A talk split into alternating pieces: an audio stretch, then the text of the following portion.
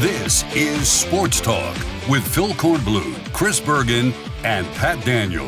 Sports Talk is heard across the state on radio affiliates of the Sports Talk Media Network and is streaming live on sportstalksc.com as well as Twitter, Facebook, and YouTube. The South Carolina Education Lottery lucky number to call in is 888 898 2525. That's 888 898 2525. Now, here are Phil, Chris, and Pat with tonight's edition of Sports Talk. And good evening, everybody. Welcome to Sport. Hang on a second. Georgia just scored again on TCU. Uh, welcome in. You know, you really hate that in a championship game. You do like to see your championship games, but it's like we talked about last night. You can't have everything. We had two good semifinals and a lousy championship game, Chris. I mean, what can you say? We were lucky, I guess, uh, a few days ago, New Year's New Year's Eve, we had those really two thrilling semifinals when we normally don't have good semifinals, at least two of them, and we have a pretty decent championship game. But man, by the time I got home last night, that game was over. I changed over to the Celtics. Phil, it was over when we were still on the air, and the game kicked off at about 7:40. I mean, Georgia stopped TCU three and out, scored on the opening drive, and you just felt like, all right, that's it. Georgia's going to dictate this ball game. And it just got worse from there.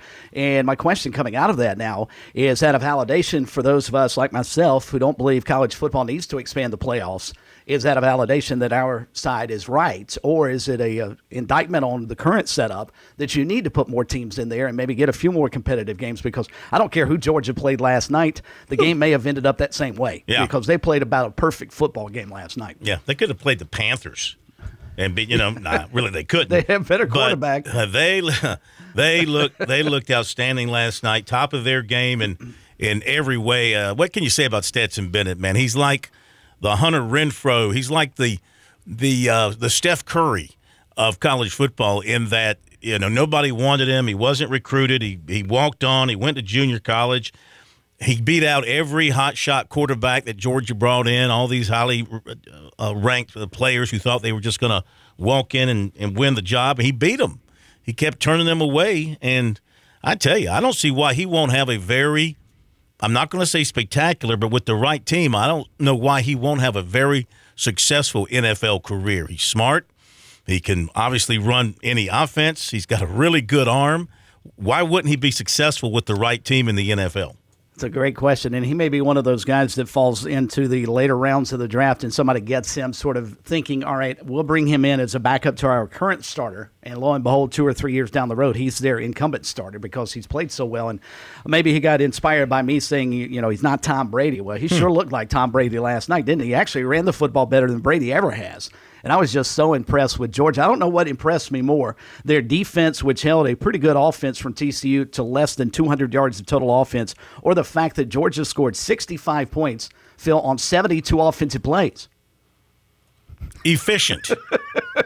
That's called efficient. So, so now Georgia has gone back to back national champions and, very impressive. Impressive last year in, in a much better championship game, of course, and then uh, dominating this time around in winning their second straight national championship puts them in very rare air as a back-to-back champion. Also makes them a 15 and 0 national champion. I know when Clemson won the national championship in 2018 to become the first to go 15 and 0, win the national championship, they proclaimed themselves greatest team ever. I guess maybe to that point. But I was thinking today, if you were to match up that 2018 Clemson team with the 2022 Georgia team, who would win? Who do you like in that one?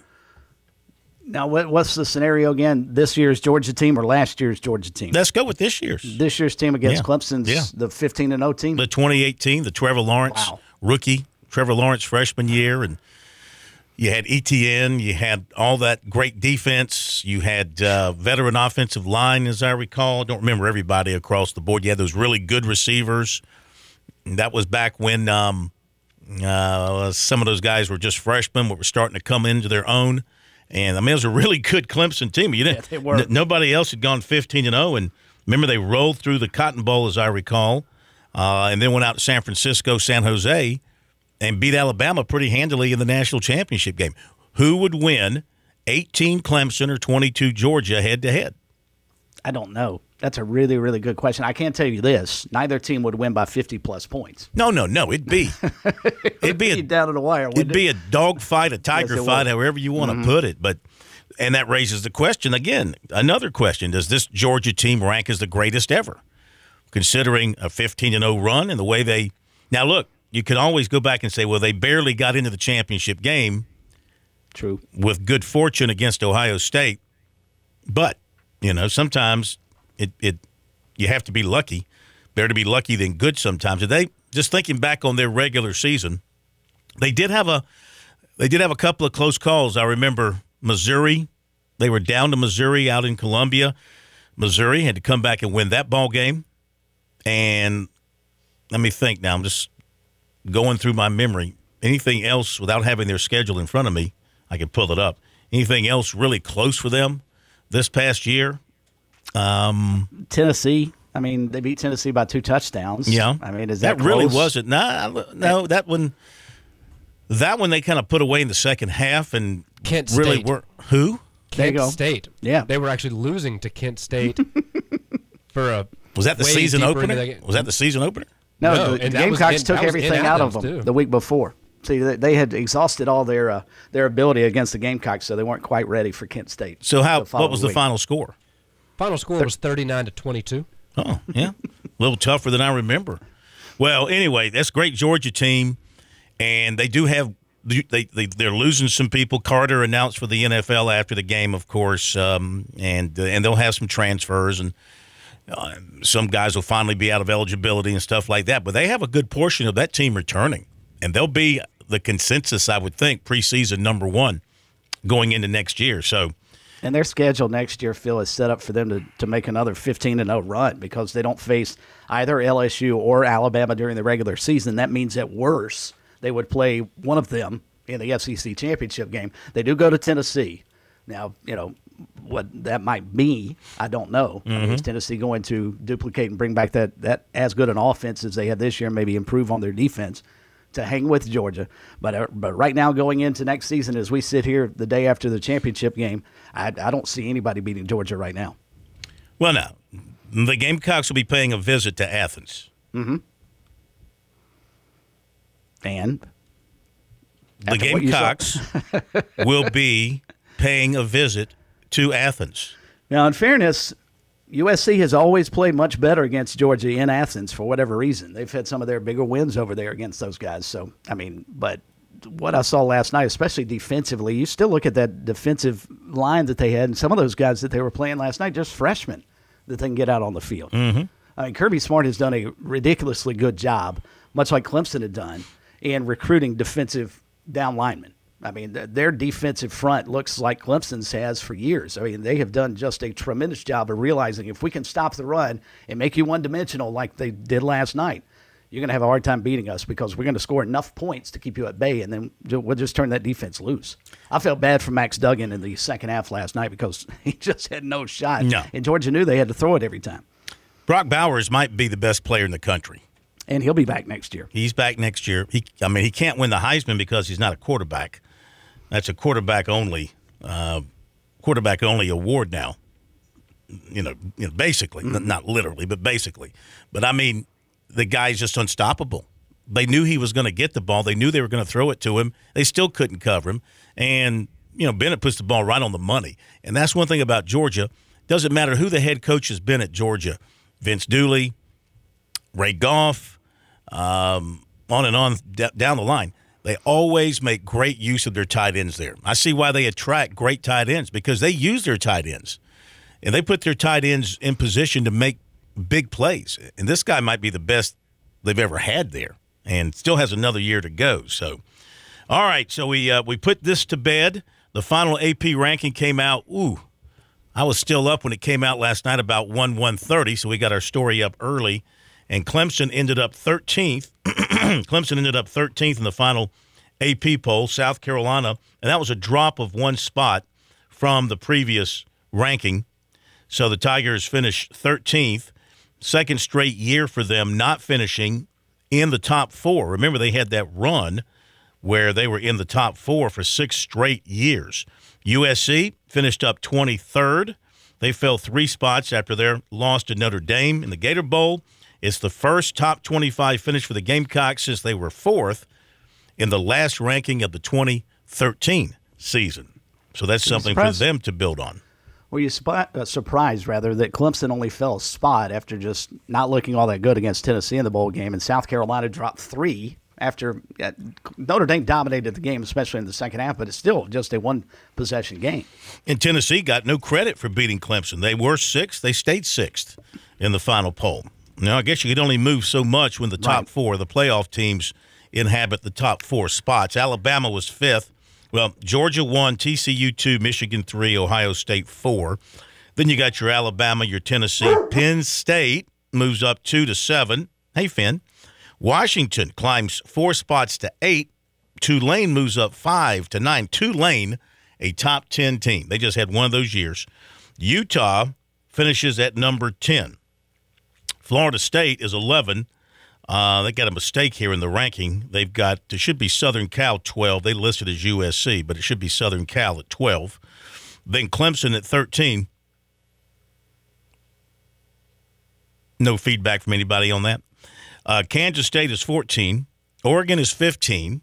Then LSU, Oregon State, Notre Dame, Troy, Mississippi State. Then UCLA, Pittsburgh.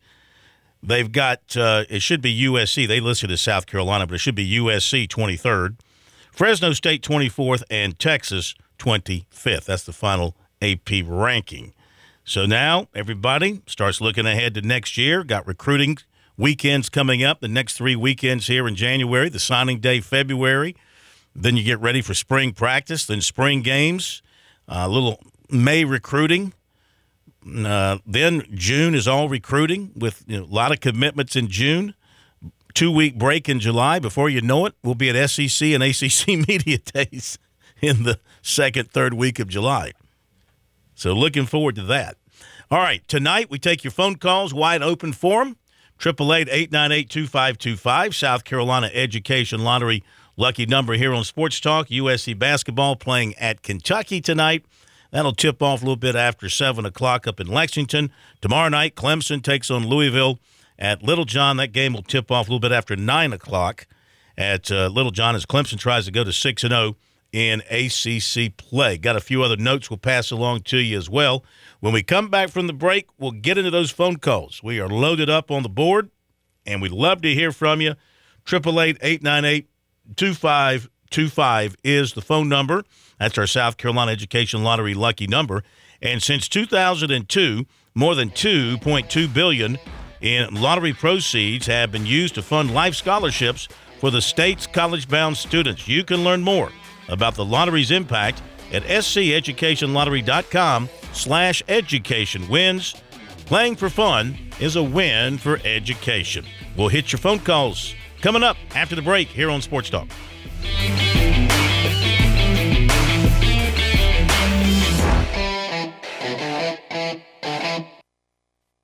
Touchstone Energy cooperative members save more, more on electricity, and members save more on insurance, groceries, healthcare, restaurants, travel, concerts, and sporting events through Co op Connections.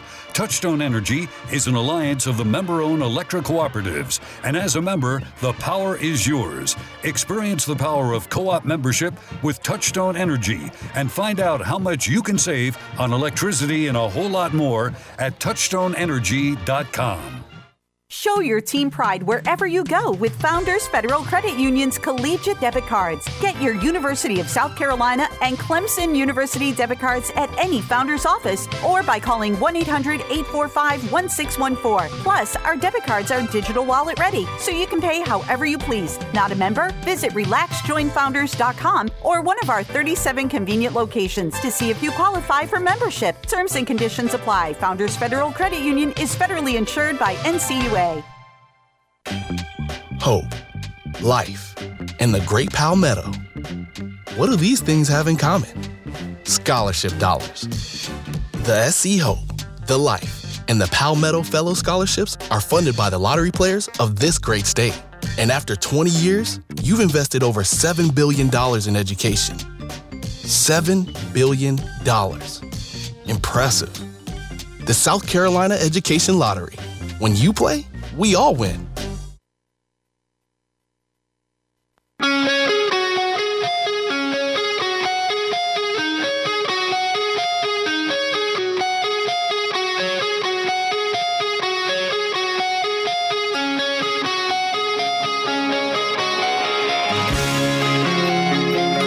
Okay, we're back. Phil Kornblut, Pat Daniel, here at the Dave and Buster's Studios in downtown Columbia. Dave and Buster's eat, drink, play, catch all the big games all season long. Dave and Buster's three great locations: Greenville, Columbia, Myrtle Beach. Great food, great atmosphere, great times. Take my word for it. I've been to all three. Terrific people. Uh, my man up there at the uh, Greenville location can't remember his name one of the uh, hosts, one of the servers. Remember, he was a what was he? He was a MMA fighter. Is that what it is? MMA, but he was going to do slapping. He was going to be a professional slapper. That was the new thing that TNT was creating with uh, Dana White. But they've postponed that because Dana White slapped his wife and got caught on video slapping his wife. They had a little fight. She slapped him. He slapped her. And so he's in some trouble with that. And they have put on hold the start of this professional slapping league. Is that where we are today in America, in sports, in our entertainment? That we'll watch on television two people, I'm assuming men, but I guess women too, stand there and slap the ever loving crapola out of one another? to see who is left standing? I guess we are because people will watch it.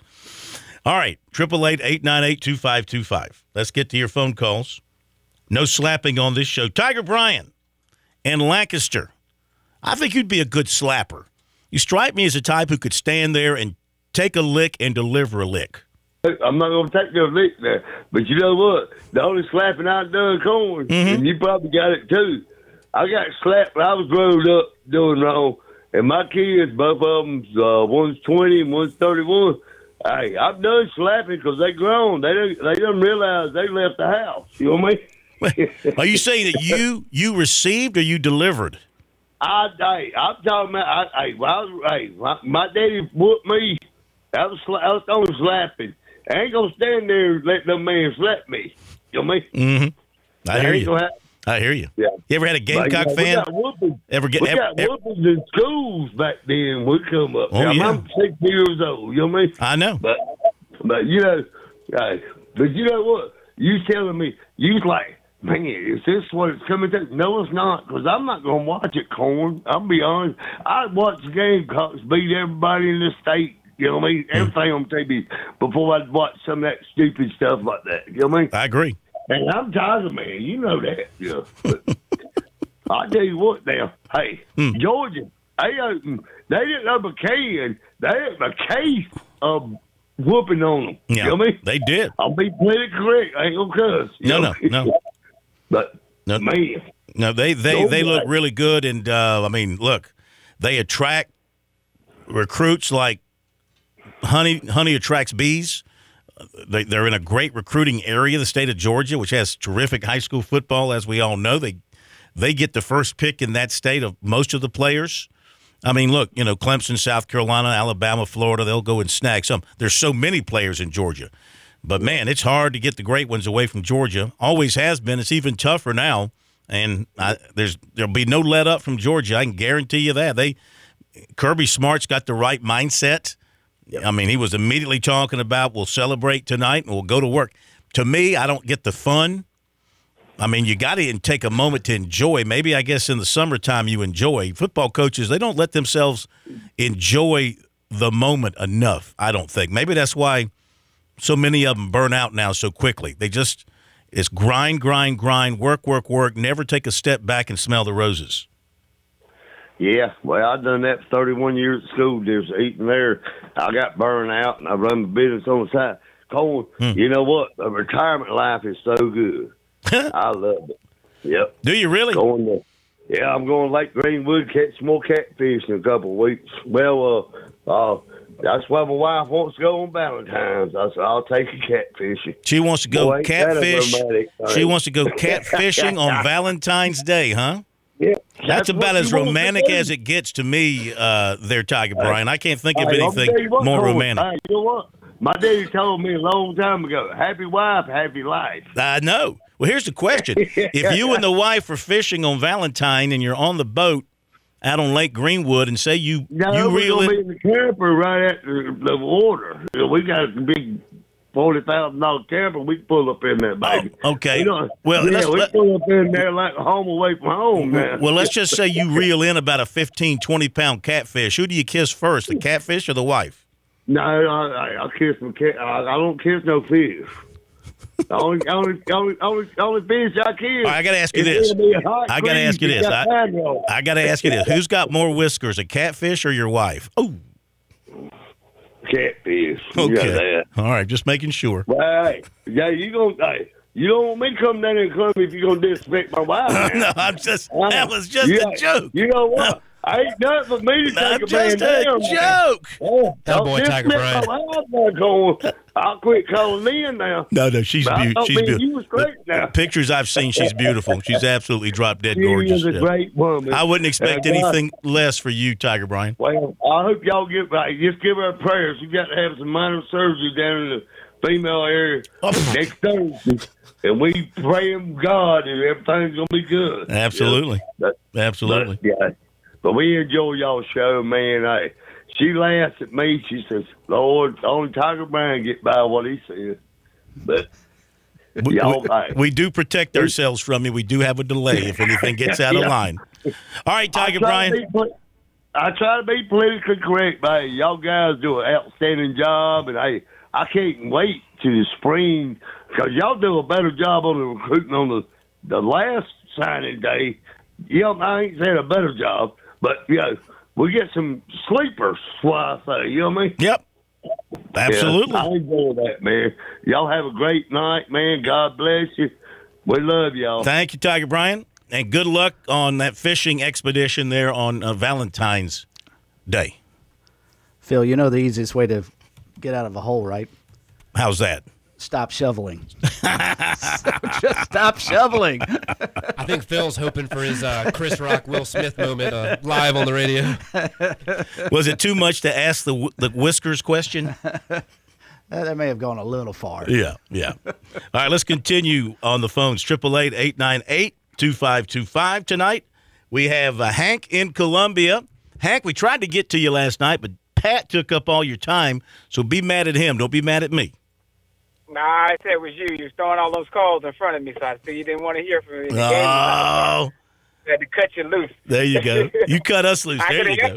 I, I could have helped you out too because you know you always kind of overreact over those uh week before. I, I told I knew I I told everybody Georgia's probably gonna stop a mud hole in them because when they played Ohio State, Georgia had a lot of uh, mistakes that Bennett was making and some stupid mistakes they were making. Mhm. And I knew, and you looked at Kirby's uh, Smart's face after they won.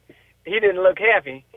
I knew that last week he he was going to bring all the Georgia talent with him. And, and like he said before the game, when he said we're going hunting, he was serious. Yes, he was. Yes, he was. They had the right mindset for that game, no question.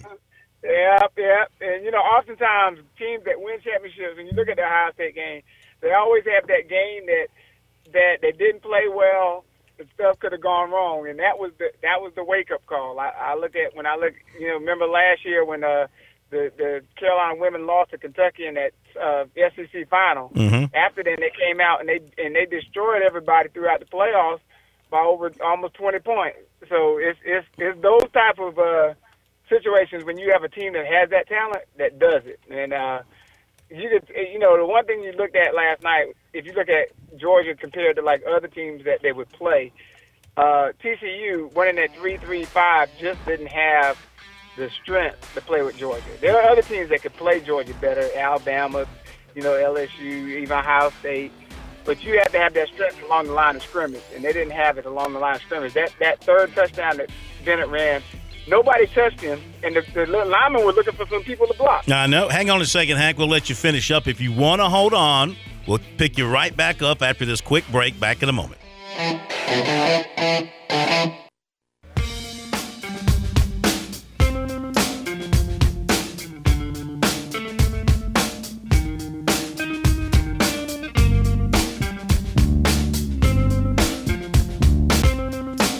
We are, Sports Talk, here on the Sports Talk Media Network. Phil Kornblut, Pat Daniel here in Columbia. Dave and Buster's studio. Chris Bergen at the Berge Palace down in the PD near Sardis, not too far from Darlington, where I see where on the 21st they're going to let you drive on the track again for a donation. I think it's going to be, what, 20 bucks to drive about three laps or so on the track at Darlington as we start getting back into NASCAR season here in about, uh, what, five, six weeks? Yeah, hard to believe. I mean, it really is. The longest season in all of sports is about upon us again. We just got done with it, didn't we? It seems that way. but you know what? After driving I 95 down to Miami and, and back, especially once you get into that Miami area, it's like being on a racetrack. Mm-hmm. I'm telling you, muscle car left and right. Everybody thought they were, uh, you know, part of uh, Miami Vice down there the way they drive and with the with the cars they drive down there. So yeah, I'm ready to get back on the track. I'm ready to uh, see them go fast and make a lot of left hand turns. Be here before we know it. All right, a couple of other uh, quick notes. We'll get back to your phone calls. Number is triple eight eight nine eight two five two five. Update the poll question having to deal with Shane Beamer's contract. Is it right on the money? Is he overpaid by thirteen million? Or is he not yet worthy of that kind of a raise? 620, uh, 626 votes are in now. 70.6%, a hefty majority, say that contract right on the money. 16%, he's not yet worthy of that kind of a raise, and 13.4% say he's overpaid by 13 mil. You know, Somebody surpri- responded to that, Phil, yeah. um, and asked the question, how about an underpaid option? You don't think he's underpaid, do you? After two seasons of hmm. you know 15 wins. It's a good question. I could have put that in there as a fourth option. It really didn't dawn on me that he was overpaid. I didn't yeah. think. I mean, underpaid. Yeah, I didn't underpaid. think underpaid yeah. was a, would make any sense. Um, because I think I personally, you know, we talked about it on Friday. I think it's a good contract. Mm-hmm. I think it rewards him. I mean, did did they have to go to six million a year? Was there a threat of him leaving? No. Could they have gone from two? What was he making? A little over two to say four, just double it. But they basically tripled it. Yeah. Um, you know, and and how do you reach that? You know, you negotiate. Was the was the agent pushing? You negotiate it. Um, I guess there was give and take here and there. They kept the buyout the same both ways, so that wasn't an issue. And I guess they just felt that it was um, they they needed to get him more in line with the middle part of the SEC instead of being down there at the bottom. I guess raising him to four would have kept him still down there at the bottom, you know, somewhere in Clark Lea neighborhood. They wanted to get him more in the in line with what Stoops is making at Kentucky and what uh, Drink is making at Missouri, and that's kind of where they got him now. Well, I think if you're going to compare the programs right now, that's that's probably where he should be being paid. You know, that, that's the ballpark, that's the neighborhood they're playing in right now. Mm-hmm. So I, I, don't think he's underpaid. I, I, think, as you pointed out, I think it's it's probably right on the money if you're going to do a contract extension. And I think uh, you know, as we, we touched on there, there are pitfalls to that because this was the same scenario they were in in Will Muschamp's second year, and we we all know how that ended. But hopefully they don't go down that same road a, a second time. I found it uh, humorous in the in the press conference a couple of days before the championship game. Muschamp was there. Of course, So they have when they do the the press conference before the uh, the the Saturday the media day, everybody on both teams is made available. So Muschamp had a table and was taking questions, and somebody asked him about the three three five, and that that uh, TCU was going to be running, and he he slipped into Muschampese, man. He started talking about you know this guy here, that guy there, block this guy here, get that angle there, you know, just like he would at South Carolina. He was most comfortable when he was talking about something on the defense, where to put your elbow, where your fingers should be in the ground, how your ankle should be turned this way. You know, all these little things that makes him an outstanding defensive coach. Maybe not a great head coach, but an outstanding defensive coach. And you know, Georgia has benefited from his expertise on defense uh, being there. So he's uh, he certainly enjoyed going back home. Uh, a couple of other notes. Jamie Johnson is a new head football coach at Darlington, and he had been at Hannah Pamplico as football coach and AD. He's going to be the new head coach at Darlington High School. School District of Pickens approved River Bluff defensive coordinator James Reynolds as their new head coach, replacing Chad Smith, who stays on as the AD. Liam Coen is back at Kentucky as the offensive coordinator. Okay, look out. That will be big for uh, Kentucky, don't you think? This guy was great when he was there, goes to the Rams, uh, helps them win a Super Bowl, right? And he comes back to Kentucky now. So that's a good pickup for them. Uh, let's see. What else? What else to tell you? Um, mm, we didn't mention this last night, I don't think. Odds to win the championship next season. I think we did mention this. Georgia's already 3 to 1, Bama's 15 to 4. Clemson 25 to 1, Gamecocks are 100 to 1. And um, oh, couple of Gamecocks have found new homes or, or should we say former Gamecocks. Um, RJ Roderick, Liberty, and Gilbert Edmond, Florida State. They both announced today. Uh, no news in on the Spencer Rattler front uh, today so far. Let's see if anything happens at 7 o'clock. I'm not saying something is going to happen at 7 o'clock. I'm just saying let's see if something happens at 7 o'clock. It was like 7 o'clock yesterday when Wells, I think, dropped his information. It was exactly at 7 o'clock yesterday. So Yeah. So maybe nothing. They, maybe nothing, they have a 24 hour rule. Maybe so. But uh, nothing, nothing, you know, new today on that. And. Um, they continue to wait and see what he decides to do. His decision, of course, will have a major impact on the fortunes of the South Carolina football team for next season, Pat. Another former Gamecock found a new home today. Little surprised you didn't mention this. May, may not have seen it. I just retweeted it on our account. Congratulations to Parker White. He was just signed by the Green Bay Packers. I do realize, yes, y'all season's over, but now, as is tradition, a lot of NFL teams will start signing and getting players ready for next year y'all's kicker is getting up there in age. Can't help but wonder about the future there. But uh, congrats to Parker White. He has officially been signed by the Packers. Yeah, boy, it'd be a tough act to follow there in Green Bay because uh, our kicker there in Green Bay, I say our. I hate to sound so fan like when I uh, when I talk like that. But uh, the Packers have had uh, Mason Crosby. He's been there a long time. Mason time. Crosby, yeah. Mason Crosby's done a, a terrific job. Has hit some huge kicks during his day. I wonder how Parker White would like handling kicking in Green Bay into the wind in December. how Hello. hard do you think that football is to kick compared to kicking in uh, Columbia in an August, uh, late August, early September? I just don't know if he has a strong enough leg, though. You know, I mean, he was obviously extremely accurate at South Carolina. What was his longest with South Carolina? Like 50, 51? I mean, the NFL really that's a chip shot anymore. You gotta you gotta be able to hit 55, 56 occasionally and now stretching it out even longer 57, 58. I'll look that up and see. In the meantime, is Hank still with us? Did he decide to hold? See, Hank, I was about to go to you, and Pat had to jump in there again and steal more of your time.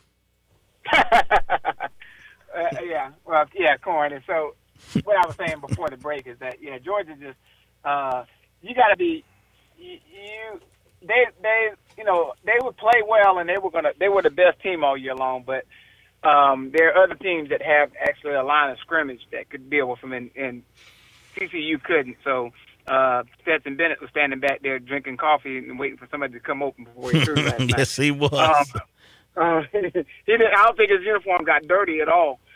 um, so uh, well, there's no dirt. There's no dirt on that field anyway. But yeah, right. I, mean, I get the I yeah, get the yeah. uh, suggestion there. Yep. But and but Corn, I want to say something about the, the, the contract with Beamer, as you, you were mentioning that, and I'll get off. Mm-hmm. The thing about the, the thing about the contract with Beamer though is the the difference between him and Muschamp is one, the price that they brought Beamer in under was woefully underpaid. You you don't hire Will you didn't hire Will Muschamp and offer him two million dollars a year to come in and take over an SEC program and coach on that for two years. Mm-hmm. So some of the money that they getting is is now that you you know everybody got past that he wasn't a coordinator and all this. He's a regular coach. Some of that that get back because I heard a national analyst talk about his contract, and he said the one thing about him going to six is that still puts him ninth in the SEC. And this is how the national analyst put it, Corey. He said he's ninth in the SEC, but yet his team finished third in the. We finished third in the East this year. Mm-hmm. And So you got to reward that. And he said, and then you don't want a scenario where if you just bumped him to four, which means he would still been about last in the SEC, only um, ahead of the the Arnett Zarnett guy at Mississippi State. He said you don't want a guy. He said you don't care how much a guy said he loves the school or whatever. You don't want to get a guy that's been working his butt off and doing a good job to start to feel like you're taking advantage of. Don't disagree. Now you have to remember they came in two different uh, came through two different doors. You know, Muschamp had been an SEC head coach once before, even though he'd been fired at Florida. He'd been an SEC head coach, and I guess the market for him had already been established. Now, could they have? And he was sort of uh, was he in demand at the time? South Carolina Nah, he's hired him. fourth pick. Huh? Our fourth pick. Yeah, I yeah. mean, he was he was down the line for us. yeah, well, they must have felt some pressure to give him what? Did, what did he start out at? About uh, four million. Three About million. Four, yeah. He started out at three million. His initial contract was uh, was five years, three million per year. Okay. So that wasn't too bad back then. They were still getting for an SEC coach at that time, not a bad starting point. But in the case of Beamer, you know, they probably could have even undersold him more, uh, and and he would have taken it. I, I because he wanted the job so badly, and they kind of knew that. And no, they didn't. They didn't short sell him. They they gave him a fair contract to start with incentives, and said, okay, let's see what you can do. And if if you do well, then you'll be uh, just like with just like with Swinney you'll be you'll be fairly compensated as you move on. And I got to believe if he does something magical in 23 with this team, maybe win a division. Hard to say that with Georgia in there, but it maybe finish second and give Georgia a good game in Athens and beat Clemson again and go to a bowl game and and do well. They might, you know, look. These contracts are written in in pencil, not ink, and they can be things are erased year by year. And you you except if things are going poorly, they don't change it. They just fire you a few years down the road. But you know that if if things go great, they'll tear it up. And they'll extend him again to five years. They'll raise him. So if he's making six million a year, the probably the next stop will be about seven and a half. If they're going great, you know, if they're going great. Um, but I think uh, I think they've handled it properly with Beamer. I think they've got a good, proper contract for his experience, what he's done, where they kind of fit into the big picture right now, and neither side will be. He's not going to walk away, and you know, right now they're not going to fire him for any reason. So. Um, Neither side is in a position to be punished by any kind of huge buyout. So that's worked out well for both sides. Yeah, so yeah, I just that's just always been my thought when I hear people talk about it is he he he took his two years at that that low salary, and he overachieved because a lot of us coming when he came in said you got to be patient. It's going to be a three or four year deal. He was the only one talking about going to a bowl his first year, and a lot of us fans kind of giggling at him. And then they got us to one, and then even this year. He he uh, he has backed it up. Uh, And listen, we got to let you go. Thank you for calling. Always great hearing from you. Um, he he's been from day one supremely upbeat and optimistic about everything at South Carolina, which is how you you have to be. And um, it's paid off in that the culture is uh, adjusting in the right way, and, and he's he's getting recruits both out of the transfer portal and out of the high schools to believe in him and what he is selling. So um, I'd say it's all good. I mean, they I would have loved to have anybody- beaten Notre Dame. Had they had beaten Sure. Notre Dame and won nine games, uh, you you really wouldn't be able to touch them. But I still say it's all good. By the way, Parker Long, uh, Parker Long, Parker White career long at South Carolina was 54 yards. So, So I mean, that's that's, not in the bad. ballpark of NFL range. Yeah. I mean, but you've got to be able to hit those on, uh, at that level. You almost have to hit those consistently. yeah, yeah. Go ahead. You're going to say something? I was just going to say, I don't know that anybody could be disappointed in the job Shane Beamer has done to this point. I mean, you- you really can't, unless you had just amazingly unrealistic expectations when he took over. I mean, seven victories and a bowl win last year, eight this year, wins over Clemson and Tennessee to wrap up the year, and you played Notre Dame, you know, to a one possession game in the Gator Bowl. I, I just can't imagine anybody before the season, uh, his first season began, could have scripted it out a whole lot better. Let's go to Ken in Columbia. We continue with your phone calls tonight here on Sports Talk. Ken, welcome in. How are you? Doing great, guys. You know, it wasn't the fact that uh, South Carolina was trying to go after uh, Kirby Smart. That's why Georgia jumped in and grabbed him and brought him in before South Carolina tried to put an offer in for him. I recall that to be the case. That's true. I was telling somebody last night. Thanks South Carolina for Kirby being at Georgia. The other thing is, you talk about greatest team. You skip over the 2019 LSU team that went 15 and 0, that blew out Georgia 37-10 in the championship game, blew out Oklahoma 63-28, and blew out Clemson Mhm. 42 to 25. That Joe Burrow and uh, Ja'Marr Chase team. Yeah, that's a good point. That was a fantastic Yeah. team. Look, I mean, Right, right. you So can there- go through the list of champions. You can find an Alabama team that smoked everybody and say that's the greatest ever. I was just thinking about 15 and 0 team. Yeah, they were 15 and 0. That's what I. That's what made me bring them up. Yeah. they were 15 and 0 as well. Yeah, but Clemson was the first one, and uh, that's just that's what had me thinking about that team because that team, that Clemson team, was loaded, and um, they had that long winning streak, and um, and and, and they dominated a really good Alabama team in the national championship game. Uh, but you know, it's, that's apples and oranges. No way to actually determine which one would win. You could play it on a computer all you want to. Doesn't mean a thing. That's true. And I tell you, you know, they, they that's the first time I've ever watched a game where the people at halftime actually basically said the game was over. They're already crowding Georgia, and uh, you know, David Pollack, who played for Georgia, said, "Coach, you have to now, where Georgia went in their consecutive championship game, they're in now the king of college football." And Nick Saban kind of just dropped his head and kind of turned away. Because he definitely know he he could have if he got in those playoffs, it probably would end up being Georgia and Alabama yet again in the championship game. And I tell you, that SEC West with uh, Coach Kelly there now at LSU, you got Coach Nick, now Georgia. To me, Georgia is kind of like the Clemson because right now, the way the SEC East is, is now, he doesn't have as tough a road as an LSU or Alabama, especially with Freeze going to Auburn. I believe it's going to be a tough road in that SEC West. Oh, no question about it. It's going to be really Yes, tough. And, um, you know, with the just wait till Texas and Oklahoma join the fun in a couple more years, if not sooner. Hey, thank you very much. Great hearing from you. Appreciate the And- phone call. Have yourself a great Phil, night. Mm-hmm. To follow up on Ken's point about that LSU team of 2019, I don't think there's any argument to be made that they weren't the best offensive team we may have ever seen. I pulled up their schedule from that year. 12 of their games of the 15 they won, they scored at least 40 points. Hmm. I mean, I, I don't know that they were as complete a team as, say, Clemson or this year's Georgia team was, but there's no question they're the best offensive team we may have ever seen in college football. Yeah, that team was absolutely They're loaded. amazing. Yeah. Yet, uh, in that national championship game, it was let's see if my memory's right. It was a uh, a ball that hit. I think it was Tee Higgins, and it could have been pass interference, and it, it bounced out of his hands, was intercepted by LSU, and they went back down and scored, and that kind of turned the game the whole way for LSU. Remember that play, if I remember it correctly, there in the Superdome. That was some wild night. LSU playing for the national championship in the Superdome against Clemson. That was just crazy.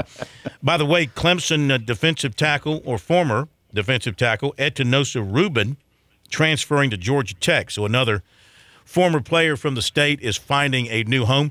A uh, couple of other notes, and then we'll get back to your phone calls. Triple eight eight nine eight 2525 is the number. ACC will release the league's 23 football schedule on January 30th, starting at 7 o'clock in the evening.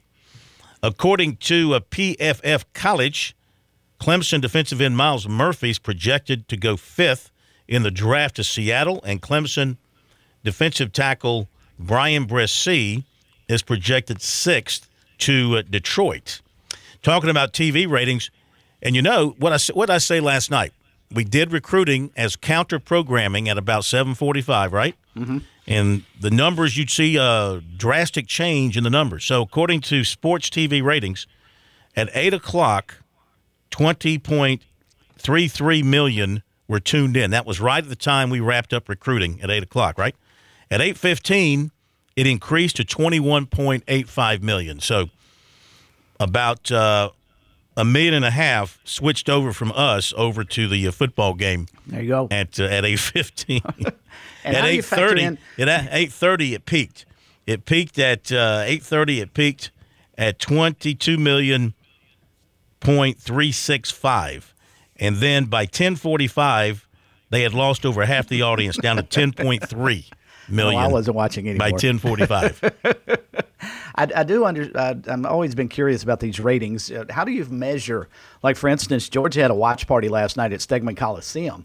Do they factor in all the people that were watching the game there? I mean, 9,000 people out of one location. And when you go to sports bars, how do they factor in the ratings? Or is it just one TV that's turned on? So that's, you know, one, one units of the 20.33 million that they got at 8 o'clock. That's a good question. You're asking the wrong guy when it comes to that. But it is something you've always had to consider. You got these big sports bars and stuff.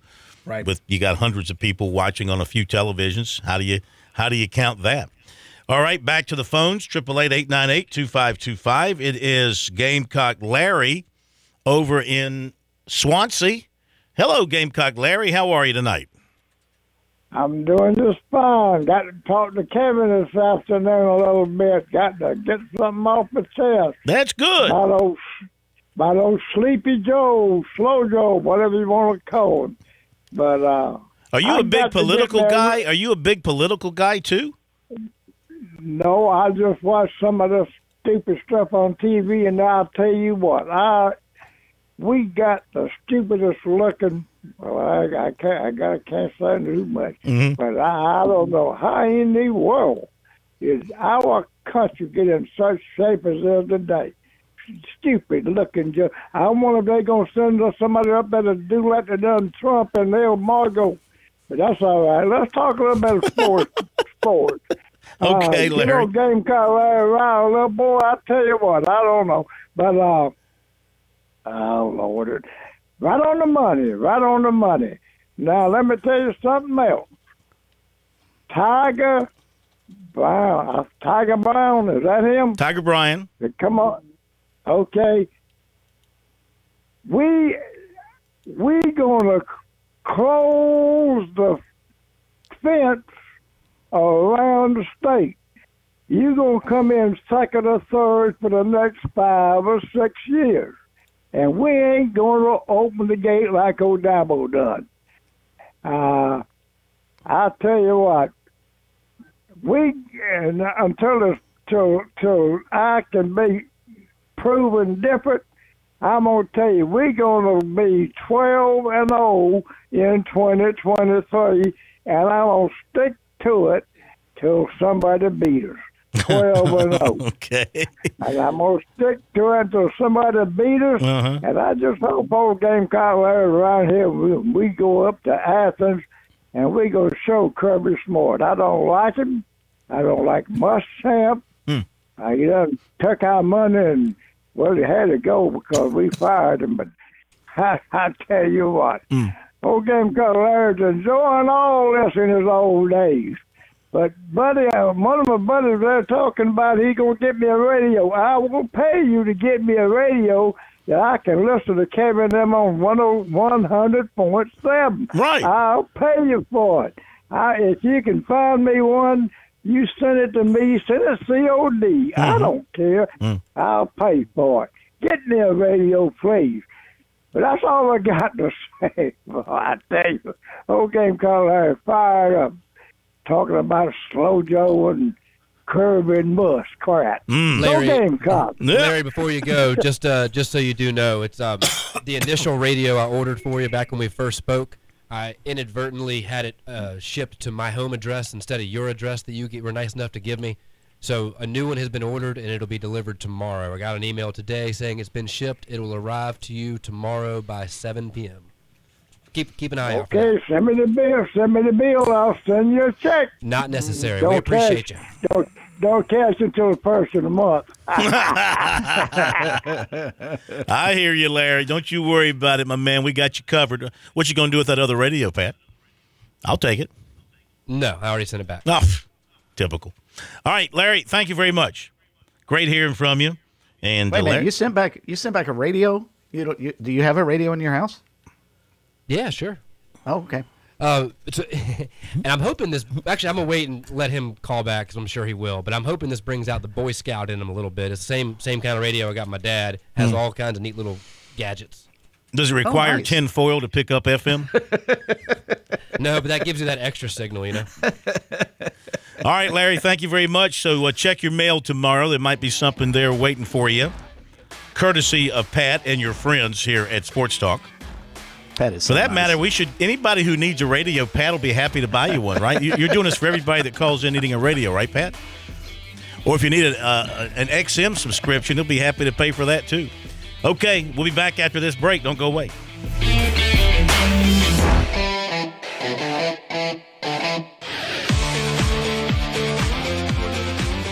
Welcome back to Sports Talk on the Sports Talk Media Network. You can reach the guys with the South Carolina Education Lottery lucky number 888 898 2525. That's 888 898 2525. Now back to Phil, Chris, and Pat with the second hour of Sports Talk on the Sports Talk Media Network. Okay, we're back with you on Sports Talk here on the Sports Talk Media Network. We've cleared the phone lines.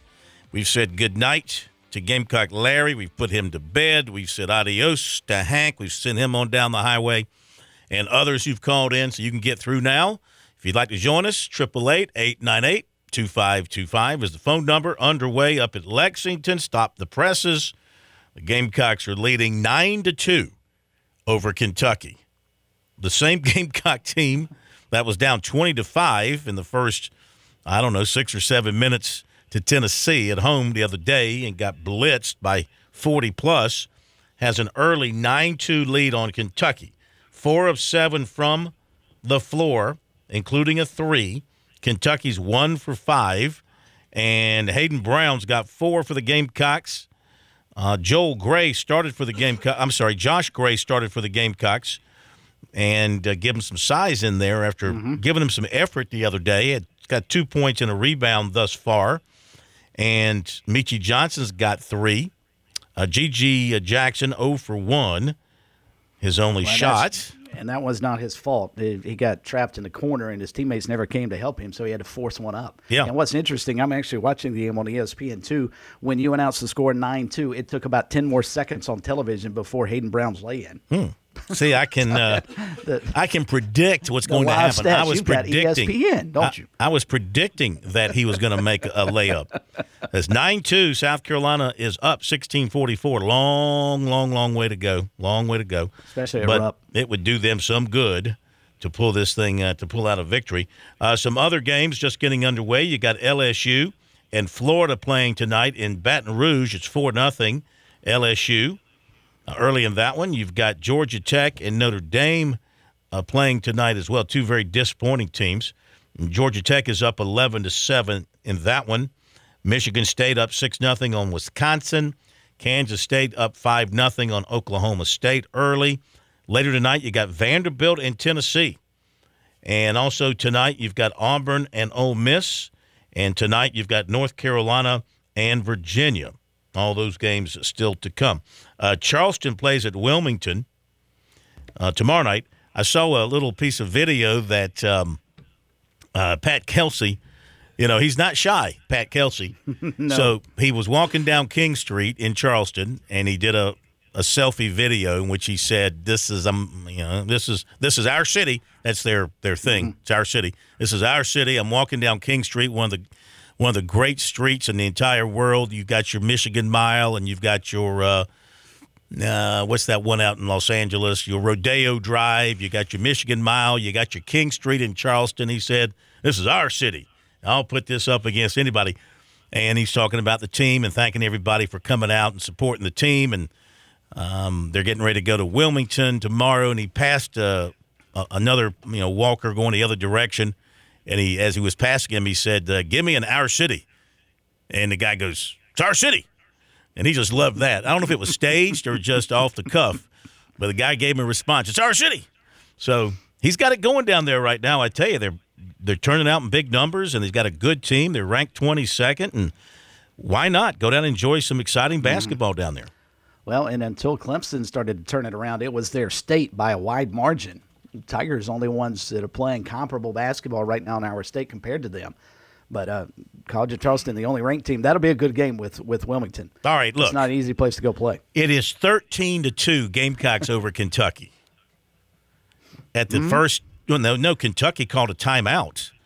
Uh, I guess before they got to the uh, media timeout, they should have had the media timeout, the under 16, but it says here Kentucky timeout at 15:34. Unless they went back to back timeouts, 13 to two, an 8-0 run for the Gamecock. They've hit five of their last seven. Kentucky's 0 for the last four. They're shooting 17 percent and the Gamecocks are shooting 63%. And again, Johnson, he's continuing to play well. He's got five, Brown's got four. See if they can keep it up. The complete opposite. Now, I know Kentucky's struggling, but it's still a team made up of nothing but prep All American players. I mean, it's And the it's greatest at AAU. it's at Kentucky. It's the greatest, you know, AAU team in America because Calipari just goes out and selects, you know, this player Mm-hmm. here, this player there. But uh, boy, see if the Gamecocks can keep it up.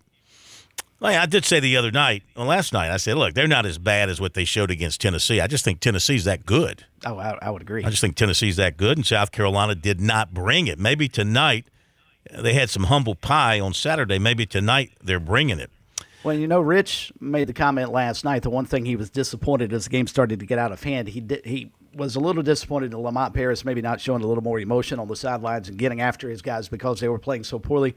I, for the first time after a, a defensive lapse, I don't, I'm not even sure Kentucky scored on the play, but he stomped his feet. He reminded me a little bit of Frank Martin there. So maybe it's an entire overhaul after that Tennessee game, a reset in the mindset for USC basketball. Certainly, whatever they've done since Saturday has worked thus far. Absolutely. Absolutely. Uh, Cardinals plan to attempt to trade DeAndre Hopkins this offseason. This, according to the Schultz report. So um, somebody will take him, believe me. Somebody will take him. Hey, Green Bay could use a receiver. Of course, they tried Sammy Watkins. That didn't work. I mean, over the hill Clemson receivers. I'm not saying Hopkins is over the hill. Certainly, Sammy has lost uh, a step or two from where he was. Um, by the time he got to Green Bay, that, that didn't work. But the Packers could certainly use a, a quality veteran receiver. Uh, maybe they can make a deal. I think he should come back home. Pat, don't you think he'd look good in uh, black and teal? Black Oh and man, blue? he'd look fantastic. And with, with the quarterbacks we have up in Charlotte, I mean, they need a guy that can catch it anywhere within like a six foot range, like Hopkins. Just throw it up and give him a chance. All right, back to the phones. We got a couple lines open now. It is 888-898-2525. We go to Sam in Charleston. Sam, welcome into Sports Talk. How are you? This is our city. Your city. It's your city, Sam. It's your city. You own King Street. You own Meeting Street. You have a, a piece of the battery. It's all yours. Well, actually, some I got some breaking news to tell you. Um, so some breaking news that I want to tell you about is Mhm. um, so if the College of Charleston wins tom- tomorrow night against UCW, can I give may I give you my final score prediction? Breaking news, final score prediction. Yes. Okay, I would say um, College College of Charleston ninety nine, UCW ten. 99 to 10. That would be breaking news. That's along the lines of the South Carolina Kentucky game right now. Well, it's not, well, it's not the real Carolina. It, it is the North Carolina. Hmm. Okay. Well, actually, I have a uh, two-part question to ask you. After breaking what is- news like that, I don't know if I can handle it, but go ahead. So, um, what is your trivia question for the week? What is our trivia question for the week? hmm Our trivia question for the week is this Who scored the first basket for the College of Charleston with Pat Kelsey as the head coach? Well, I'll give you two things. One is um, Ben friggin' Burnham. He's pretty good. Um, I, I call that nickname Ben friggin' Burnham. He's pretty good. Mm-hmm. So I was watching his um, format to shoot the ball. I gotta tell you, he is really, really great on the the. He's pretty good on the defense and offense, and he. I think he should be the MVP award this year because I was really proud what he did for- last year, but this year he's on fire. Especially, especially Ben Larson like a former um, Wofford guy. He's such a great head, great ball handler. Um, I was really proud how we did yes um, the day before. So the thing I want to point out is, um, what do you guys I, I you guys to talk about this this week about the future of the future of Pat Kelsey and myself. So the question I'm having for you and Pat and Smitty about this. Uh, What do you Smitty, Smitty's not here, but Chris is. Say hello to Chris. Hey, Chris. What's up, Sam? Hey, um, I just let you know that um, the both. I want to both of you to talk about this this week. Do you think I can come back and do it again next year? Because this is my 11th year. 11th year. you know, do you have NIL or did you get uh, like the NCAA grant you a number of different waivers? What's the deal? He's used up his COVID Well- year for sure. Well, um, Chris, I got to tell you, COVID's over. You know that, right? I do. Sure. I'm not sure the NCAA does, but yeah, I, I know it's over. Well, um, when you say about the NCAA, so when is the actual tournament for CFC? Because where is number one is wh- where is it going to be? And because I'm, I hey, I gotta tell you, I promise I'll take my team to the national championship because I'll punch my ticket because I'm going. Well, and thank you, Sam. We appreciate the phone call. You stand behind those Cougars out there, uh, and you keep on pushing them through. The um, CAA championship for 2023 is going to be March 3 through 7 in Washington at the Entertainment and Sports Arena in Washington. CAA tournament, March 3 through 7 is that the the entertainment and sports arena in Washington? Is that the the Wizards arena? Got to be. Yeah, got to be where the Wizards play. Yeah. Well, And right now, the answer to your trivia question too. do you have an answer? I do. It was John Meeks John Meeks against South Carolina State. Yep, hit the very first basket. hmm in the Pat Kelsey era. And the game tomorrow night, you know, pits a pair of four and zero teams in the league. Charleston and Wilmington are both Yeah. four and zero. That place It's will be be a really packed tomorrow game. night. Charleston is sixteen and one, and Wilmington is fourteen and three. Have you seen Wilmington this year? Did they I play have. Coastal? I've seen both of those teams. okay, what do you think? They're both very good. I think the college wins, but it's not going to be easy. It won't be ninety to ten. What's the difference between the two? Um, I think the college is a little deeper, if memory serves. Uh, they've just got a, a few more bodies that Pat Kelsey can run off the bench. But um, and Wilmington's not an easy place to go play, so they'll have a really really good crowd up there. But yeah, that should be a re- that should be one of the better games of the night tomorrow. They've won 13 games in a row too. That two talking about two red hot teams. All right, Chris. So Pat wants to know if you actually uh, did your own research, knew it yourself, or stole it from him off our uh, message. I actually went. I, I went to the college's website, pulled up the box score from the first game that Pat Kelsey coached. Went to the play-by-play. Pretty simple to find who scored first. Smart was man. Meeks. And just to be clear, I yeah, actually no, I didn't steal. I didn't even see Pat's. I didn't. See, that was off air. Do not care. I didn't Don't see Pat's answer. joke. Yeah. I love stirring up controversy, internal stirring the pot. strife, Yes, in, I- little internal strife. You Now, think Pat, uh, if Pat knew that off, you know, if Pat knew that off the top of his head, props to him. he's Oh smart gosh, no, I did the exact same thing as you. I just put it in the chat in case you guys wanted to help Sam out there a Y- little you bit. think there's any internal strife inside Rupp Arena right now? Twenty-one to eight, the Gamecocks up. Eleven thirty-four to go in the opening half. Browns got seven on three of six, and GG Jackson finally gets the lid off. He hits two. He's got five, including a three-pointer. So that should boost his confidence, get him going a little bit. Meechie Johnson's got three assists. Uh, the Gamecocks have only turned it over once, but Kentucky's only turned it over once. Uh, rebounding, here you go. Here's a good telltale sign for you. Total rebounds to this point, 10 to 4, South Carolina. What a complete turnaround. They are out hustling Kentucky right now. Yeah, they're in the they're in the media timeout, the under twelve media timeout, and um, I mean South Carolina is just they're limiting Kentucky. Kentucky is uh, taking eleven shots to uh, the Gamecocks fourteen, and Kentucky's hit four of their eleven. The Gamecocks have hit eight of their fourteen. At one point, they hit uh, five of six from the floor. In fact, they hit um, one, two, three, four, five, six, seven, eight of their first. Uh, eight of their first 12. So they got out of the gates uh, pretty good in this one. So 21 8, South Carolina feeling pretty good about things right now. If they can, boy, this would be, uh, you can't even qualify how big a win this would be for South Carolina if they could somehow manage to pull this thing out. And how would you be able to explain that? Because I, again, I agree with you. I think Tennessee is one of the better teams in the country, but they're not that much better than Kentucky. So how would you be able to explain South Carolina? It, I guess it's just athletics, right? Uh, you know, South Carolina loses by 40 at home, and then two days later going into a really, really hard place to play against one of the blue bloods of college basketball. And if they pull off this upset, I mean, how could you qualify those two two games? It'd be almost like they weren't in the same season, much less in the same week. Yeah, you can't explain it except it's all about effort. It's all about effort. I mean, I can mm-hmm. tell you, I was there for the Tennessee game, and as soon as Tennessee came out and hit a few shots, and South Carolina did not, the head hanging and the body language, it was clear.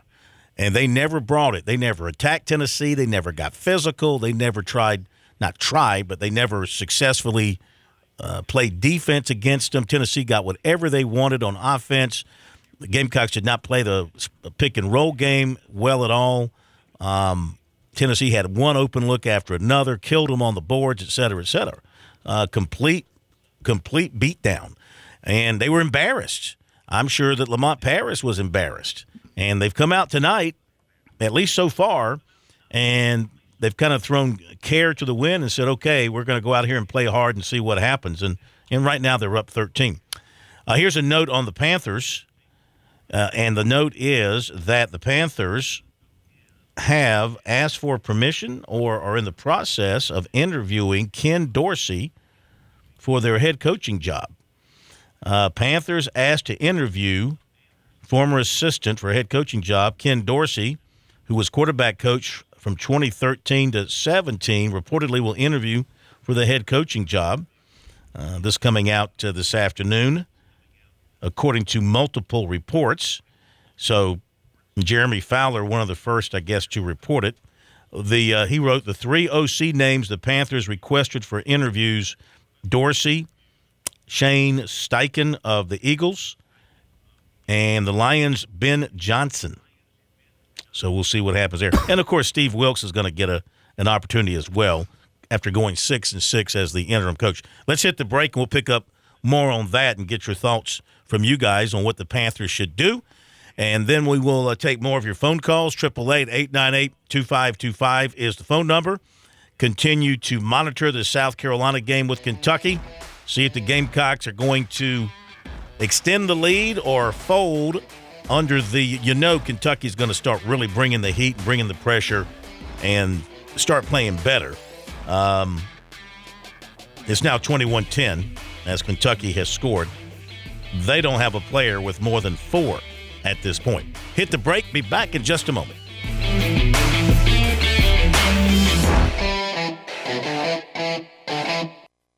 Hi, I'm Jim Corbett. I've been an attorney for more than 30 years. There's one thing I've learned about injury cases, it's you need the personal touch. You need the lawyer to get to know you and describe your damages. You don't want a case manager talking to an insurance company and then talking to you and then talking to maybe to a lawyer with limited experience at the last minute to try to settle a case. I talk to you, I find out what your case is about. Jim at jimcorbettattorney.com. Jim at jimcorbettattorney.com for your injury cases. When your day calls for some winning, why not watch your favorite football team at Dave & Buster's? We've got massive HD TVs and hundreds of the hottest new games. Sip from our chef-crafted cocktail menu with exclusive drinks such as the strawberry watermelon margarita or dangerous waters. Cheer on the team with cantina nachos or wings featuring one of our 12 wing flavors. When your day calls for some winning, it's time for Dave & Buster's, where you can watch the games and play the games. Locations in Greenville, Columbia, and Myrtle Beach. Life. It has its ups and downs. Sometimes it's little things like hitting every red light or dropping your cell phone. Maybe it's the bills, rent, or pressure at work. But when it comes to the South Carolina Education Lottery, you should never feel like playing will solve everything. The lottery is a game, it's played for fun. So set a dollar amount. Expect not to win and make sure responsibilities, family, friends, and work come first. Visit playresponsiblysc.com. Join the Trailblaze Challenge, the endurance hike program where big hearts come together for big steps to create hope for local Wish families through Make a Wish, South Carolina. This spring, take part in a new journey on the Palmetto Trail. From sunrise on the highest peak in South Carolina to the coastal marshes of the Low Country, hikers of all levels can support critically ill children, enjoy and explore the outdoors, and build South Carolina pride and community through an all inclusive hike experience. Visit sctrailblazechallenge.org to learn how to get started. That's sctrailblazechallenge.org. Touchstone Energy cooperative members save more, more on electricity, and members save more on insurance, groceries, healthcare, restaurants, travel, concerts, and sporting events through Co op Connections. Touchstone Energy is an alliance of the member owned electric cooperatives, and as a member, the power is yours. Experience the power of co op membership with Touchstone Energy and find out how much you can save on electricity and a whole lot more at touchstoneenergy.com.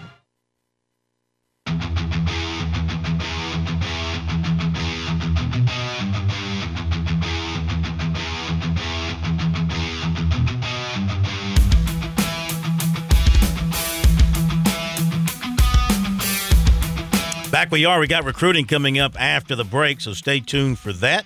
You want to jump on board? 888 898 2525. That's the phone number here on Sports Talk, South Carolina, Kentucky, 2314 Gamecocks, 806 to play. I mean, it's too early. It's way too early for them to start thinking about how to protect the lead, right? They got to go out and keep attacking and do what they have been doing that helped them get the lead. Uh, way too early to, to play conservatively. And, and, I'm not saying they're doing that. I'm not able to watch the game. Chris, I guess you're keeping an eye on it. I guess they're still not attacking like they have They're been, huh? To mini run. Yeah.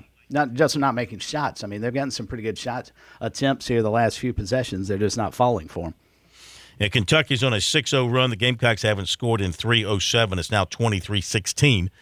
I imagine Rupp Arena is um, very loud and um, you know being very supportive mm-hmm. of their team right now. Kentucky fans they don't they don't take losing lightly and they don't give up easily. They'll push their team forward and see if they can help them make a big run and turn this thing around. Something I wanted to get into is this. You know, we talked about it some last night, going back to the current structure of college football in particular, but college basketball too, the NIL stuff, and is it good, is it not good, et cetera, et cetera. So, you know, I, I give you all those who like what's going on, I give you that that's the way it is. Okay. Um, so I understand that. I accept that that's the way it is. Uh, college players are going to get paid through the the setup of the NIL. What I don't get, guys, and feel free to jump in here and share your thoughts and tell me right, wrong, or indifferent about it. What I don't understand is okay, so we're treating these guys now as professionals because they are getting paid, and somehow the schools have managed through the NCAA trying to put down some guardrails on this activity, but they've managed to put the financial burden on their fans and not on themselves. So they are asking you through their own internal collective or through the outside collectives run by whoever for you to give the money to pay the players. And Pat, this goes back to a little bit of what you were touching on last night. You were saying, okay, well, Beamer got this uh, all this money, or these coaches get all this money from the TV money, and why shouldn't the players? Okay, granted, that's the world we live in. I'm not going to argue over that, but why shouldn't that TV money? Why should they not use that money to compensate the players and not rely on the fans to um, to pay for it, to be the revenue stream to give to the players. And I think part of my uh, objection to it, besides the fact that I don't like it to begin with, but I'm accepting it, but I think you're asking for a whole lot of trouble with the fans subsidizing the players, as we've seen across the board, and the and the schools and the athletic departments are just sitting back with their arms folded and saying, "Okay, you want to keep a Spencer Rattler? then you come up with I'm throwing a figure out there. You come up with the two and a half million dollars. You know, the NCAA won't let us do it. Thank goodness to themselves. They're saying, thank goodness we don't have to do it. So you know, fans pay the players, and schools pay the coaches. Um, but something seems bad about that. Something seems to me to be to be ripe for a lot of, um, shall we say, well, a lot of, uh, a lot of under the well. All right, I'll tell you what. I'll finish up. I'll get my words right, and I'll finish it up after the break, and then hear what you guys have to say. Plus, recruiting coming up.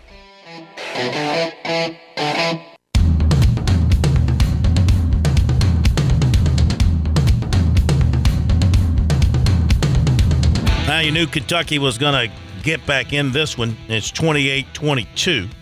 UK's hit five of the last seven for them. 4.52 to go in the half. Gamecocks have led from the get, had an 8 0 run, and built themselves uh, a little bit of a lead. Had an eight point lead at 30 22. It's now, oh, 30 22. It is. They matched their longest lead, 30 22 with uh, 429 to play. Meechie Johnson had a good game against Tennessee. If you could find something good to say about anybody, he's having another good game. He's got 10 points, he's got three assists, and only one turnover at this point. Brown's got seven for the Gamecocks. Johnson's got five. So right now they're trying to weather the storm. I guess that's what you would say. Tshiebwe's got eight points on four of eight shooting. He's got six rebounds. You know he's going to get his in 16 minutes. He's played all 16 minutes. Has not been uh, has not drawn a foul. Has not been accused of a foul. Has not committed a foul at this point. Gamecocks have committed um, five fouls, and Kentucky's committed four. Been a relatively clean game. Few turnovers and little fouling mm-hmm. so far. So 30 22. Gamecocks are up. Uh, before we get to recruiting, let's go back to what I was talking about. So, what I was saying was, I'm just asking the question if this is going to be the way, how are the schools able to get away without not paying the players and, and that being put on the fans to subsidize? And my concern is, of course, when fans are involved, it's, you know, whether it's um, just some folks on social media trying to influence people or higher up the chain, the big spenders who can throw big money at you, and you know who who knows? You might one day get a deal with somebody for X amount of dollars, and they demand some some things in return that might not be scrupulous. So that's my question. Okay, if we're going to do this, uh, shouldn't it be somehow controlled by the schools? The spending, the money comes from the schools. The SEC team's going to be making north of 100 million per school here pretty soon with the new TV contract once Texas and Oklahoma enter. Don't you think they'll have enough money to subsidize their players and not ask the fans to do that? What do you think?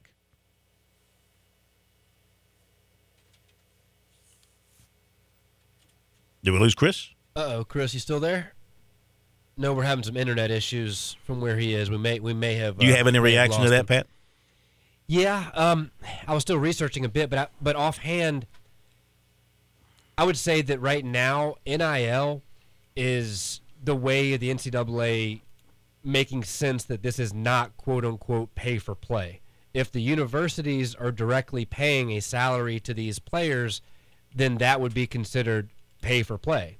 And I think right now whether or not there is a difference, because even right now, having to try to decipher the two is is getting more and more cloudy. I think right now, by it being funded by boosters, by advertisers, by local businesses, et cetera, et cetera, et cetera, that is the NCAA's way of, at least in their minds, and to the seller, to the to the consumer, to separate this from NIL from directly pay for play. That's the best I can make sense of it. Yeah, yeah. I just the corruption level that I think you could have when this is left uncontrolled, where you know a company, you know, let's just say, look, if Walmart wanted to step up in Arkansas and say, hey, everybody that plays for the Hogs, we'll give you a hundred thousand dollars. You think Walmart's going to feel it? Let's go to any other. Let's go to let's go to Los Angeles. Uh, if Paramount wanted to, uh, let's say Paramount's a big booster of Southern Cal or UCLA, hey, anybody wants to play for those guys, we'll give you hundred thousand dollars. You know, um, I understand the the idea of not having pay per play, but it's pay for pay per play the other way too. It's just being paid for by people outside the school. And I think you, the inequity, I think you run into an inequity problem there. I mean, if it's being done by the schools, yes, it's pay per play. Yes, it's like employment. You know, maybe Congress will give them an antitrust exemption and like they do for the other leagues and let them work around all the laws that comes in with being employed and all that. But at least there can be some level of control, a level playing field, and you know, people places that just that, that don't have the huge companies and the huge backers to throw gobs of money at these guys will not be at such a distinct disadvantage that you know some other schools are going to have that huge advantage. It could be just go to Texas. Maybe Valero wants to get support Texas A&M. Hey, every every player gets hundred thousand dollars or whatever. They can throw any amount. Of, those companies can throw any amount of money at the players they want and not miss it at all. Out of curiosity, and I think Chris may be back with us here. Um, are either of you familiar with a bill that's been proposed in California that's SB 1401? If not, it's okay. Uh, okay. Basically, it would require California schools to share 50% of annual revenues in football and men's and women's basketball with the athletes. Essentially, it would be like a collective collective bargaining agreement that we see in professional sports where you're figuring out that um, revenue distribution between the owners and players and such. And now this would be the same between the universities, athletic departments, and and the players. Uh, this would directly be an error or opening up an error of pay for play. And what college sports leaders fear would be kind of a doomsday type scenario for athletic departments that would currently use profits from reven- revenue sports to fund their non revenue sports programs. Because again, this would only be directly impacting revenue producing sports. Uh, the bill to this point has passed through the Senate Education and Judiciary committees and currently sits with the Appropriations Committee, which will weigh its budgetary impacts before debating or deciding whether or not to move it to the Senate floor or whether to kind of kill it off.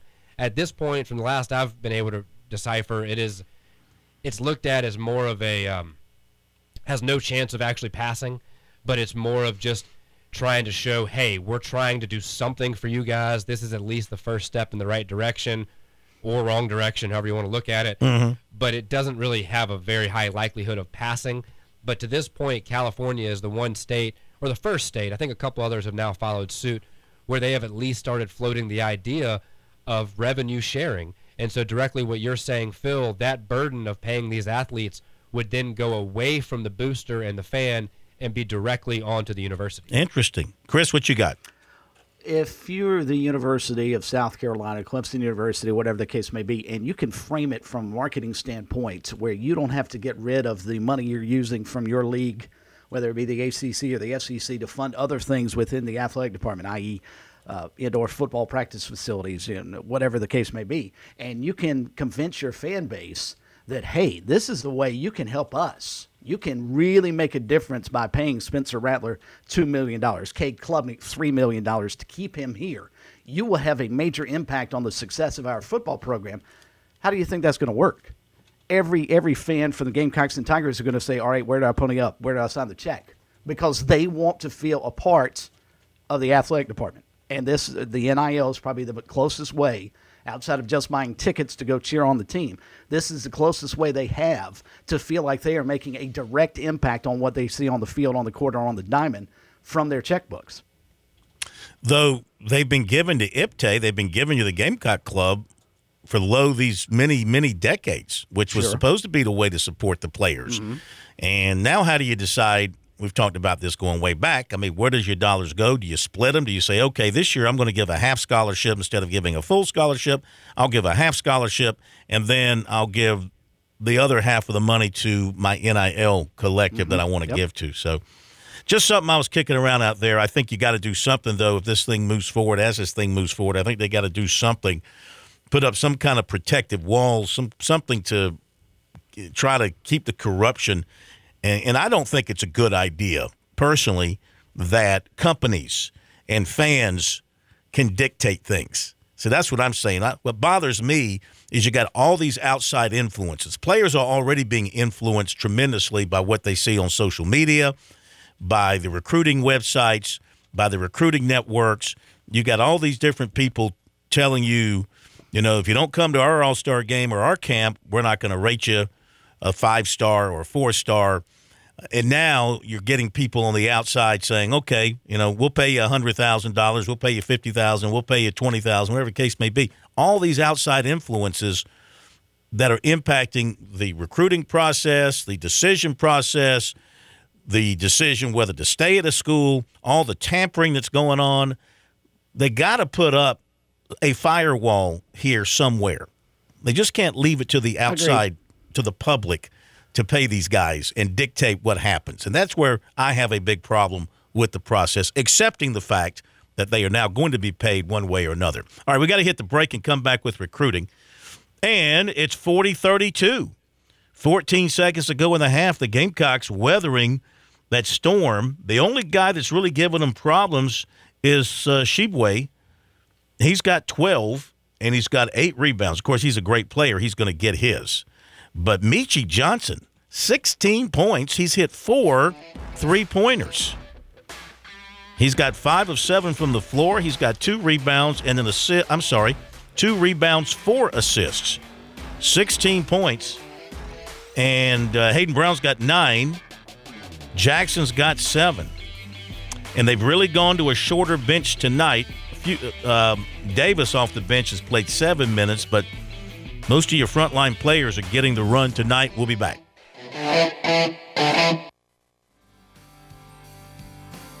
Hi, this is Billy Downer from the South Carolina Department of Natural Resources. Are you looking for a safe place to shoot your rifle or handgun? Did you know that the South Carolina Department of Natural Resources operates four manned ranges across the state in Pickens County, Spartanburg County, Richland County, and Charleston County? For more information on our public ranges, visit dnr.sc.gov backslash shooting. When your day calls for some winning, why not watch your favorite football team at Dave & Buster's? We've got massive HD TVs and hundreds of the hottest new games. Sip from our chef-crafted cocktail menu with exclusive drinks such as the strawberry watermelon margarita or dangerous waters. Cheer on the team with cantina nachos or wings featuring one of our 12 wing flavors. When your day calls for some winning, it's time for Dave & Buster's, where you can watch the games and play the games. Locations in Greenville, Columbia, and Myrtle Beach.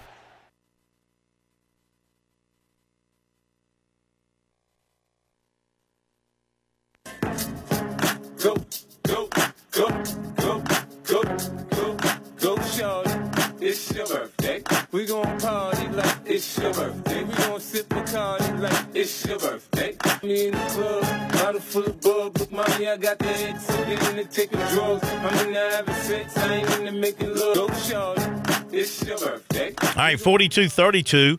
At the half, South Carolina leading Kentucky. Shock of shocks, 57% for the Gamecocks, but Kentucky's up to 50%, so they've heated up, but they have not hit a three. The Gamecocks have hit six of nine. Meechie Johnson doing the work from downtown, four of five. Boy, if he keeps that up, they'll win. Don't know that he can keep really it up. Yeah, don't know. Only uh, between them, only six turnovers, so that's great. Been a well played ball game as far as I can tell. Not many turnovers, not many um, fouls. The Gamecocks winning in the paint, twenty to fourteen. They must have gone scorched earth in practice since Saturday. I Well, just imagine. watching, you know, the little bit I've been able to watch, sort of glancing over my shoulder, feel the effort. And I didn't see the Tennessee game, but judging by what you said and what I heard Coach Paris talk about, the efforts, to, you know, fifty times better than what they got on Saturday. I mean, they're actually hustling, getting on the on the boards, as you pointed out, getting on the ground after loose balls. They they deserve to have the lead. Now, whether or not they can keep it's another story. This might be, man, and let's see what happens. I mean, it's still early in this game. There's still a half to go. And it's still early in the season, but this might be a breaking point with Kentucky and Calipari. He's already catching grief, you know, losing to St. Peter's last year in the opening round, mm-hmm. not having won a national championship since he only won one. That was 2015, I think it was, when he won. I mean, they don't they don't suffer this kind of thing lightly at at Kentucky. And look, where do they play on Saturday? At Tennessee. Lose this game, it's two in a row, three out of four that they will have lost in the SEC. They lost to Missouri by 14 at Missouri. They lost by 14. Uh, they did beat LSU at home by three. They lost big at Alabama. Alabama's really good. If this holds up, you lose to South Carolina, then you go to Tennessee. Probably going to get waxed. Um, yeah, that thing, the heat will be will be definitely turned up on on Calipari. Real and quick, for what Phil- it's worth, Sorry, go ahead, Chris. uh, for what it's worth, USC is five and one this season when they lead at halftime. Wow. if something were to happen and Calipari were to leave Kentucky, how quick would he get hired in Austin, Texas, with the departure or firing of Chris Beard? I wouldn't touch him with a 200. I wouldn't touch him with the pole. I wouldn't touch um, what's his face with um, um, uh, the football coach just got the OC Petrino. job. Yep. Petrino- I wouldn't touch him with the pole. I wouldn't touch Petrino with. You know, I just I think I think Calipari's. I mean, people in basketball say he's a great guy and all that. And I guess he probably is, but I, I don't see it in a lot of ways. I never, of course, he was one that made took great advantage of the one and done situation and filled up his roster with all that kind of stuff. But I don't know, just something, something about him kind of turned me off, and um, just never liked the way he he operated. You know, he might be a great guy, but things are coming unglued for him. He is underperforming and underachieving, at least on the court. Off the court, you know, he gets it done in recruiting, and how he gets it done is anybody's guess, but he gets it done. And um, but look, they they've lost to Michigan State this year. Of course, they're good, double overtime. They lost at Gonzaga by 16. Um, lost to UCLA by 10, and I mentioned they lost to Missouri big and lost to um, Alabama big, both on the road. And now South Carolina's got them on the ropes at halftime. We're on the ropes when it comes to give you the recruiting report, so let's give you that. Brought to you by Seawells. And of course, Seawell's the place to go when you need the very best in the catering business. Their phone number is 803 771 7385 online at SeawellsCateringSC.com. And the daily luncheon buffet be added again tomorrow, 11 to 2. The very best in the catering business, the very best in a daily luncheon buffet for you at Seawells on Rosewood Drive in Columbia. Linebacker Wendell Gregory in the 24 class, 6'4, 220, Marietta, Georgia, has set January 27th, his birthday, for his commitment announcement. Between now and then, he plans to take unofficials for junior days at Tennessee this coming weekend and USC on the 21st. Those, those are his those are two of his final five with North Carolina, Auburn, and Missouri. He said last night he's 99% sure about his decision. He's made multiple visits to USC, going back to camp last summer, also for the spring game, two games during the season, Georgia and Tennessee games. Gamecock head coach Shane Beamer, defensive coordinator, linebacker coach Clayton White jumped on him early. They were the first to offer, and that was a really big thing for him. They have stayed on him very strongly ever since. He's really gotten a good feel for the coaches and likes how they interact with one another and with the players. And from his conversations with White, he's gotten a good read on the defense. He said they like how he's like a viper. He can play off the edge, he can play in coverage, uh, he can get you a sack. He also visited USC in December to watch a bowl practice. Over the last two seasons, Gregory's had 86 tackles, 11 tackles for loss, five and a half sacks, two interceptions, and he broke up five passes. So I would say this one looks possible. A viper? A viper. What is that supposed to mean? I don't know. He's quick striking, maybe? Yeah, probably so. They like how he's a viper. but this one looks good for South Carolina. Dillon offensive tackle Josiah Thompson named a top six of USC, Clemson, Georgia, Tennessee, Miami, Alabama. He goes to Tennessee Saturday, USC the next, and Clemson the next. Remember, he told us last week USC was his big favorite. Cornerback Emilio Agar of Philadelphia will visit Penn State the 21st, Clemson the 28th for junior days. Clemson USC target receiver Ryan Wingo will not visit either of those this month. He'll go to Tennessee, Colorado, and Texas A&M.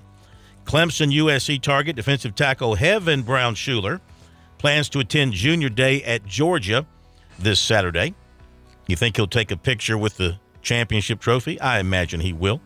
Clemson offered wide receiver T.J. Moore, 6'3", 190, of Tampa.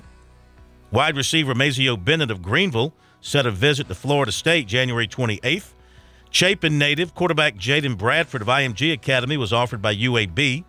West Florence wide receiver Bryson Graves committed to Coastal Carolina. Former USC safety RJ Roderick transferring to Liberty. Former USC defensive end Gilbert Edmond transferring to Florida State. Former Clemson defensive tackle Etinosa Reuben is transferring to Georgia Tech. There you go with what we have in recruiting thus far tonight. Remember to check it out on our website, sportstalksc.com on Twitter. Use the hashtag STRecruiting. I was just thinking out loud, may or may not be the rationale, but if you're Spencer Rattler and you wanted to, you know, make some news tonight, course, he could have done something earlier in the day, but maybe he was waiting for this evening, but then realized, hey, I don't want to put out a release same time the men's basketball team is playing at Kentucky. And if he's made a decision, there was one report by uh, Mike Gillespie, TV reporter in Columbia. According to his sources, Rattler was going to announce something today. So uh, nothing's happened yet. And I would think that um, with the basketball game going on, you know, maybe you don't want to split the attention of the Gamecock audience and just wait till, if you've made your decision, just wait till uh, tomorrow. Florida I respect Sta- the heck out yeah. of that if that's the case, Phil, because Yeah. I can't imagine. You know, football is so uh, important in our state that any football player would actually think, "Yeah, I don't want to make my big announcement the same night the basketball team is playing." If that's the case, and we may never know, but if that is the case, I respect the heck out of that decision. Mhm. Or he just wants all the attention to himself. Well, there is the other side. yeah, of that, there is the other side of the coin. of uh, Pete Thamel reporting at Florida State's going to hire Patrick Surtain as a new secondary coach, three-time Pro Bowler. Uh, he is from South Florida. Last year, he was a defensive assistant with the Dolphins, but just recently retired, right? I got confused there. Uh, so I didn't know there's a there's a Patrick Surtain and then his son Patrick Surtain Jr. Oh yeah, and I knew they both played for the Broncos. So the senior has retired and now been coaching for a, a handful of years. This the the the junior, the son is now a star with the Broncos. So they both have been great for the Broncos for a long time. Yeah. but that threw me off. Yep, yep. So that's a big pickup for the coaching staff down there at uh, Florida State. I tell you what, if you're Clemson, now they don't have to worry about it from a division standpoint, just overall, since they're doing away with divisions. But you better keep an eye on Florida State in the ACC next year. Yeah. I mean, if there is anybody in, in the Atlantic Coast Conference that appears to be on the come, we thought it was going to be North Carolina. I think we can probably cancel them out. Mhm. But it does appear that Florida State is, is on the rise and quickly. And the quarterback's returning, Mhm. Jordan Travis, who's really a, That might be a fun matchup between he and Cade Klubnik next year. Yes, indeed. That one's at Clemson, right? Yeah, we'll be at Clemson. Yeah. Well, we'll find out. I mean, I don't guess they're going to switch anything around. They they owe a trip back to Clemson after playing there last year. Do we know this year. sure? Do we know for sure they'll even play? Is that one of well, Clemson's that's true. That's right. We don't we, don't know, that yet. They'll yeah they'll they'll announce on the what I say the twentieth. I think that's right. Yeah, the twentieth. Uh, Deshaun Watson has another day in court coming up. The Cleveland Browns quarterback, former Clemson quarterback, two days after the season ended, his attorney appeared in an online court hearing to try to fight off an attempt to force Watson to sit for a deposition in a civil lawsuit against him. That didn't work. He was ordered to appear for the deposition within 90 days. So this obviously is not over for him. Served as a reminder of this hearing that a legal cloud is still traveling Watson even after he returned from an 11 game NFL suspension stemming from allegations of sexual misconduct during massage sessions. The hearing was part of the 26th lawsuit filed against Watson since March 2021 when he was with the Texans. Of those, 23 were resolved with confidential settlements. One was withdrawn. That leaves two lawsuits pending, including this one, which was filed in October. Okay. So something else to keep an eye on there for uh, Deshaun Watson. Real quick, Phil, I, I did just find it. The ACC has announced through 2026 the primary opponents each year. Clemson will play Florida State, Georgia Tech, and NC State each year through 2026. Okay. So they're going to have to face him. They better can't get rid uh, of better Clemson, step it Florida up. State. I mean, it- No. the Atlantic Coast Conference does so many stupid things with regards to a lot of different things in, in football in particular, but they cannot give away one of their better rivals. And we've we've determined, based on what Clemson has posted as a schedule, that they will open their season against an ACC opponent. I wonder if it'll be like a, one of those Labor night, Labor Day night things at home. We shall see. Have a great one. See you tomorrow.